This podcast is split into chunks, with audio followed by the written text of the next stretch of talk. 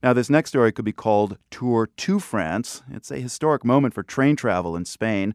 The country has opened its first high speed connection to the rest of Europe. It's the Barcelona to Paris line.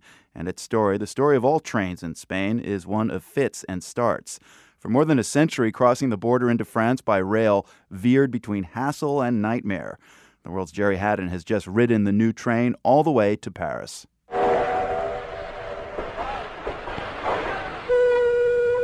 Wait a minute, this is a story about trains, but modern, high speed trains.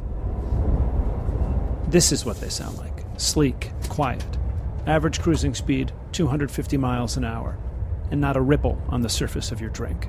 Classy, says Spanish retiree Javier Baró, who's been waiting his whole life for this. Until now, I never even considered taking the normal train to France, Baró says. Not once. I used to drive. The regular train is really slow.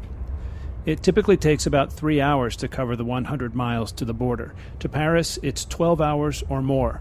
But on this high velocity number, 6 hours, 41 minutes. This is a huge milestone for Spain. Historically, it's lagged behind most of Western Europe when it came to public transport.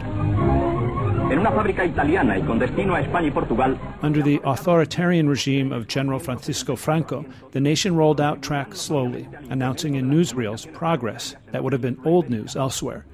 This reel from the 1960s boasts of new passenger trains that could reach 75 miles an hour. Spanish trains were more a symbol of isolation than advancement, especially when it came to reaching the rest of Europe. Blame it on the track gauge. From the get go, Spain purposely made its tracks wider than the rest of Europe's.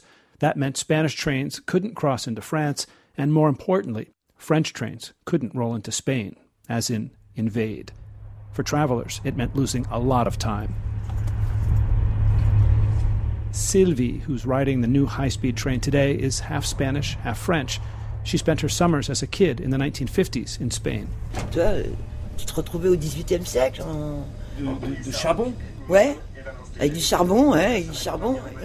it was like returning to the 18th century, she says. The trains and their coal engines. Oh, yes, they ran on coal. It smelled. Those trips were interminable. Interminable, quoi, tu vois, c'était...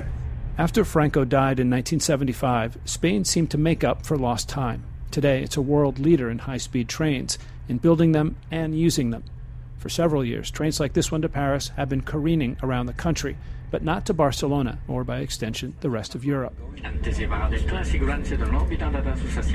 The Catalans of Barcelona believe the delay has been political. So says passenger Miguel Ribes, a Barcelona native who's on the train today with his wife Pilar. Catalonia is Spain's front door to Europe, he says, but Spain has always treated us like its backside. They have high speed routes all the way to Galicia and more to the south with connections to Portugal. Why didn't they hurry to finish this one? Catalan leaders are currently pushing for independence from Spain, and they've long included the fast train controversy in their arguments. But now the train is rolling. Paris lies ahead.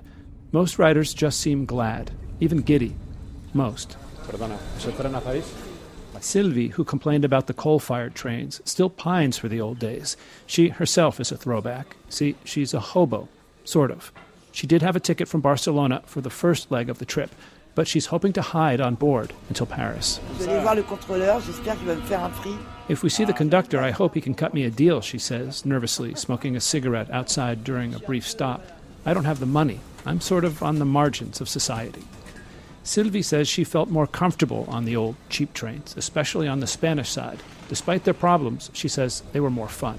Mais c'était un train comme dans les westerns, en bois, avec des sièges en bois. One train she recalls was right out of a western. Wooden sides, wooden seats. You'd pack a basket of food for the trip.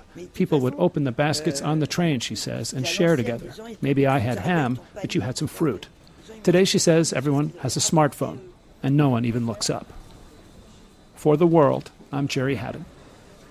Gerry shot video aboard Spain's new fast train to Paris. You can see it at theworld.org.